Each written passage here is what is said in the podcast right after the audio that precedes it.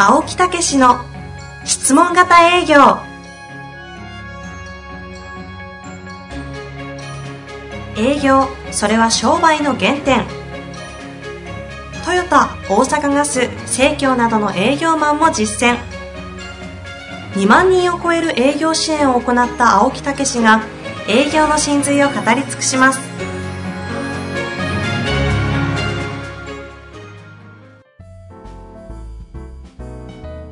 こんにちは、遠藤和樹です。青木武の質問型営業。青木先生、よろしくお願いいたします。はい、よろしくお願いいたします。さあ、今週もえ行きたいと思います。え、はい。ただ今週はあの質問ではなくて、青木先生がですね、ここ最近もう1年間通して様々な教える極意を身につけてきて、いろんな気づきがあるということで。まあ、それまでもベストで教えてきたし、うまいんですよ。え自分なりには。はうまいというかね、まあ、一生懸命やって、それなりに掴んでる人はただただ出てきてると思うんですよ。だけどやっぱり私の中ではもっともっとっていうね、うん、もっと掴んでもらいたい、もっと多くの人に掴んでもらいたいということなんで、まあ、どうしたらそれが分かってもらえるかって、まあ、そんなことですよね。掴むて極意ってことですね、じゃあ。そうそうそうそう。うん質問型営業をつかむための極意があるので、ちょっとそれの大きな気づきがあったということで、それを一つ今日はやっていきたいと思いますが、はい。実体験の話なんですよね。なんか、こう、ことが起きたと言いますか。そうですね。まあまあ、あのその前に、はい。え、あのいやえ アイフルがいいコマーシャルやってるよね。最近？ええ、おかみさん、そこに愛はあるのかおかみさんが言うんか。誰々、そこには、そこに愛はあるのかって。知らん？いや、知らないな、全然。見てないですね。知らんの？ええいいコマーシャル覚えてないですすね。へえはいはい。よ。うん。まあ、それが、実は極意というところにもつながるというね、お話を、先に振っときます。あ、なるほど。ヨタ話ではないと。ない。ヨタ話ではないですね。ええそこに愛はあるんですか？あるのか？それ、いい言葉ですよね、これ。なんだなんだ？これ ススイッチ入った。ものすごいいい言葉ですよ、ね。いやー、まあ今年ね、1年間、まあうん去年1年間ですね、うんうん失礼しました。まあ1年間、まあ企業ばっかりやってたものを個人にシフトも変えて、たまたま、えーそのコロナということもあってね、う。はい。うん、より力を入れて、まあ、うん本当にこう、掴みたいっていう人たちがいろいろいたんで、はいまあ、うちで中級、上級っていうような研修をこ個人に対してね、やってね、うん、そういう中で教えてきてる中でも、様々なね、気づきがあったっていうお話なんですけどね。はいはいはい。うん、あのーいい感覚でプレゼンテーションを本当に皆さん、こうできるようになってきたロープレをね。ほうほう。ええで、たまたま、あの、去年の、うん年末に、えーまあ、飲み、 Zoom 飲み会、忘年会クリスマスパーティーっていうのをやりまして。なんか玉石混合ですね。そうそうそうそうはいはいもう、そうもう、 Zoom で30人。それを卒業した人、うん30人、今現状受けてる人30人集まってきたんですよね。おおじゃあもう本当にコミットめっちゃ質問ができるようにされてる方だけが、濃い、濃いメンバーですよね。カルピスの現役みたいな集団ですね。そうそうそう。まあ、上級が4期まで行きましたし、はいはい。それから中級は6期まで、だいたい6人ずつですからね。なんでそういうところに声かけてくれないんですか？あそういう話声かけようかなとは思ったんやけどね。思ったのに行動に出ないのはここに大きな断絶した溝があるんですね。いや、まあ、身内やから。いやいや、身内。じゃあ身内やけどう、うん、その研修という。んいや、わかりました。うん、まあまあ、はいそういうようなことでですね、30人集まって、で、まあ、クリスマスパーティー、忘年会ですから、乾杯ってやりまして、はいはい。ええ、それで30人1人ね、私のコメントも入れながら1分ずつですから、うん自己紹介。30分かかりますよね。はいはいはい。ええ、それで、こう、飲んでるわけですから、ズーム飲み会やから、うん。そろそろほろ酔いになってきた頃、みたいな、うん。そこにね、うちの2期の卒業生の方がですね、じゃあ、何々さん、そろそろロープレねって言って、突然、まあ、それは用意してるロープレなんですけど、ロープレの場面がやってきたんですよね。それはもちろん青木先生が振るんですよね。そうそうそうそう。はいはい。ええで、相手役も卒業生で、ええそれで、シチュエーションは、まあこ、あの、コーヒー屋さんなんでね、コーヒーのメーカーさんなんで、はいそれはいのシチュエーションを決めて、うんえーそれで話し始めたんですね。まあ、まあみんなね、ちょっとほろ酔いになりかけてる頃ですからね。ええところがその人がこう、ロープレをどんどん始めていった時に、はいはい。すごいことが起こったんですよ。うん。みんながその人にぐーっと注目しだしたんですよ。そしてそのプレゼンテーション、約30分。え、うん。どうなったと思いますか？感動のプレゼンになった。はあはあはあ。えええ、かん、えどんなかみんな感動しちゃったんですよ。うん。それでイメージとしてはね、ロープレでしょ？営業ですよね、言ったら。そうそうそう。うん。一。つの、そのお客様の、お客様と営業マンのドラマを見てる感じなんですよ。ああ、そういうこと？そうそう。プレゼンテーションじゃなくて、そこにドラマがあるんですよ。その方の、そまあそうですね、その方を主人公としながら質問していくプロセスが、う。そうそうそう。ああ、ああ、ああドラマを一つ見てるような中に、そこに営業マンが登場して、いや、ぜひ応援させていただきたいとはいはい、いはい。う、その、そこにも感情がガーッと盛り上がるような、そのドラマがあるんですよ。はあ。だからこういうのあるじゃないですか。か、テレビドラマで2人が話し合ってて、はい。その話をしてる人間が、あの、過去から回想になって、ドラマが始まって、それで最後はまたその2人に戻るみたいな話あるじゃなはいいですか。はいはい。あれあれ。まさにそれを見てるかのような30分見てるような感じで。一本なんかドラマを見せてもらったって30分。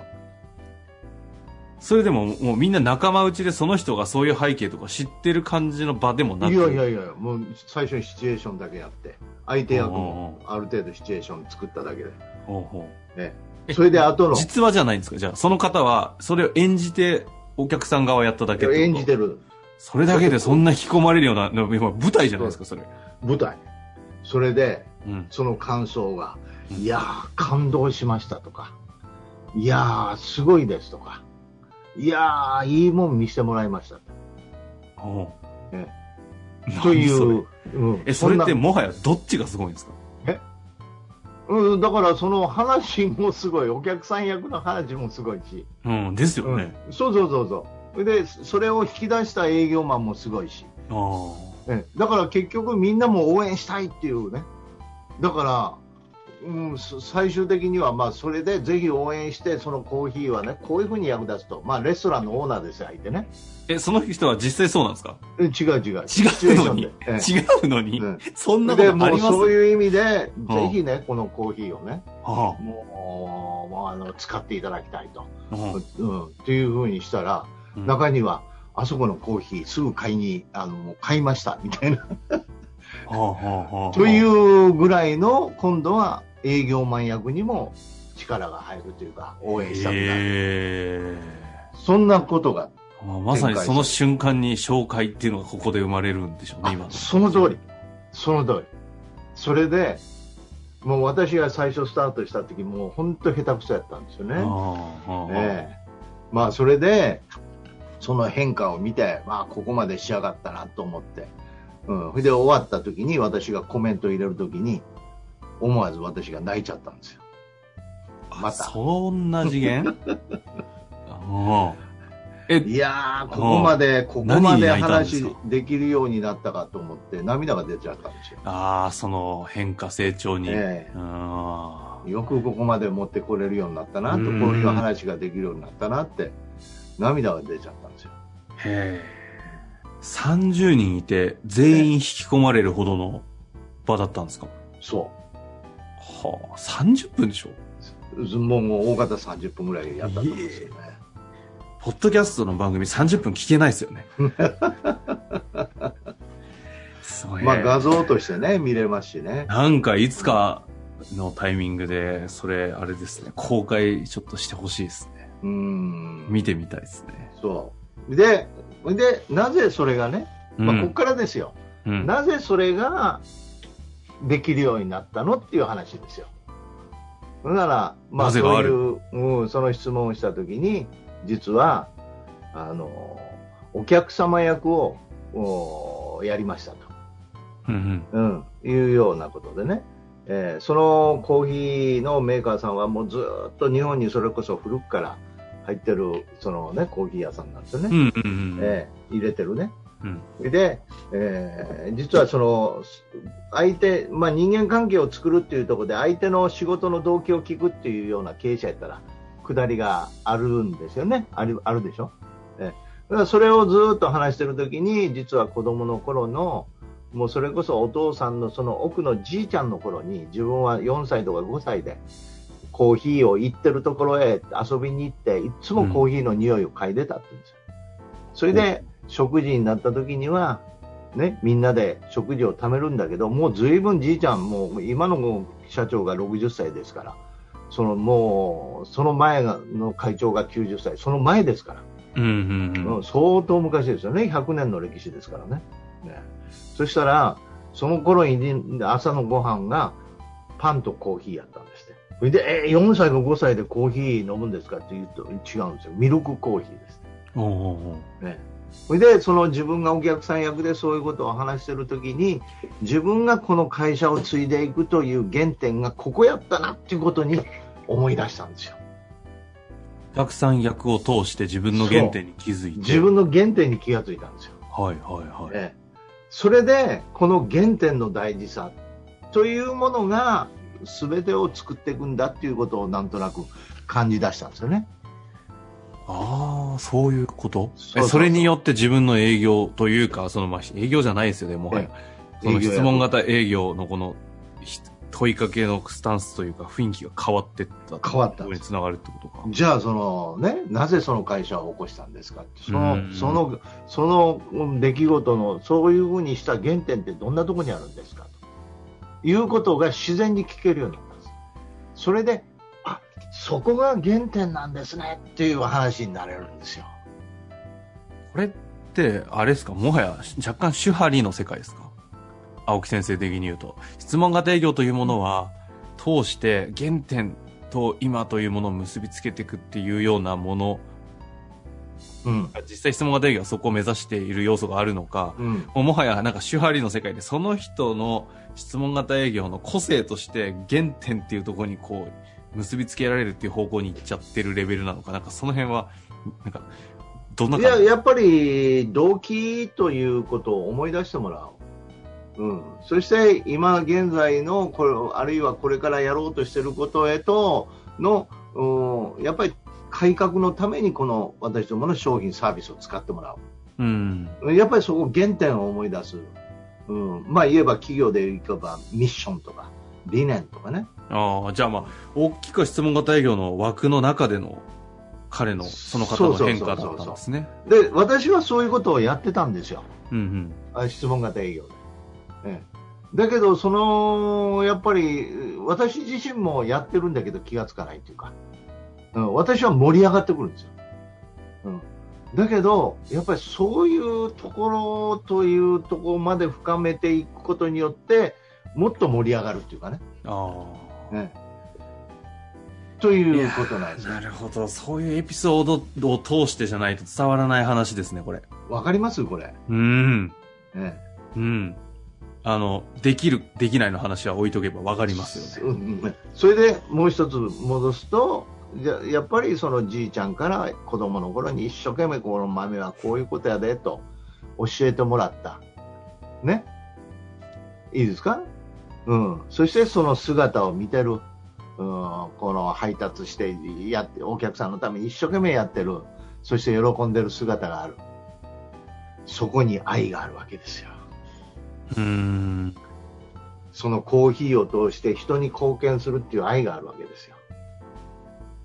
まあ、そのおじいさんなんですかね？おじいちゃんそうそうそうそう。とその方とのその、まあ、関係の中にってことですよね。ああだからそういう、そういうことを自分の中でしっかり持ってて、うん今度はお客様に聞いたときに、そういう単にこうしたいんだというところをもう一歩踏み込んで、貢献したいというようなね。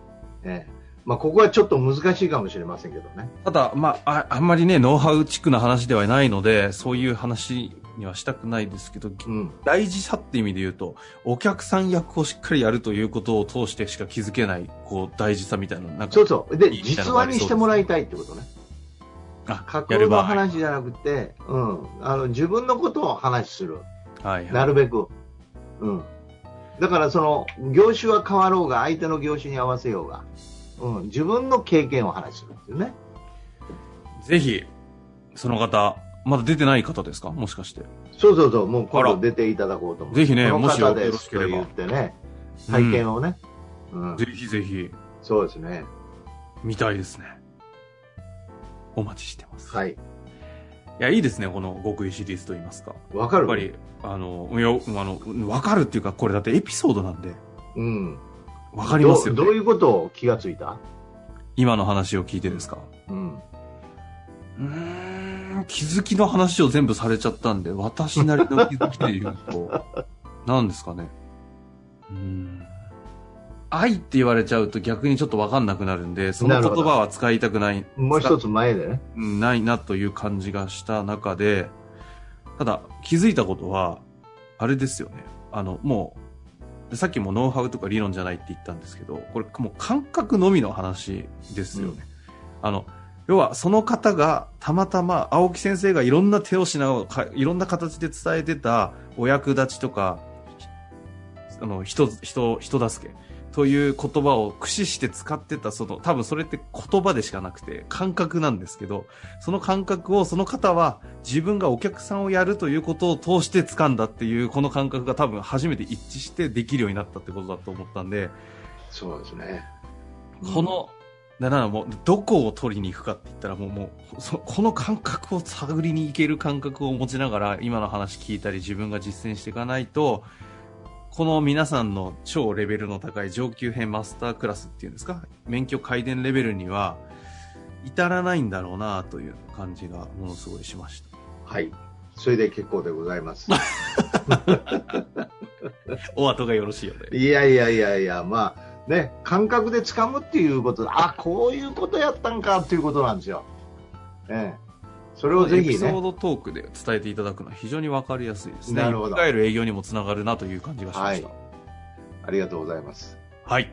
というわけで、はい。定期的にね、こういったものをぜひお待ち、楽しみにしてますので、はい、役立てていただきたいと思います。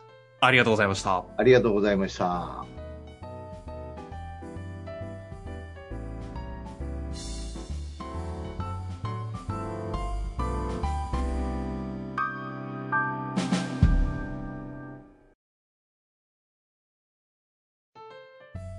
本日の番組はいかがでしたか？番組では青木武氏への質問を受け付けております。ウェブ検索で質問型営業と入力し、検索結果に出てくるオフィシャルウェブサイトにアクセス。その中のポッドキャストのバナーから質問フォームにご入力ください。たくさんのご応募お待ちしております。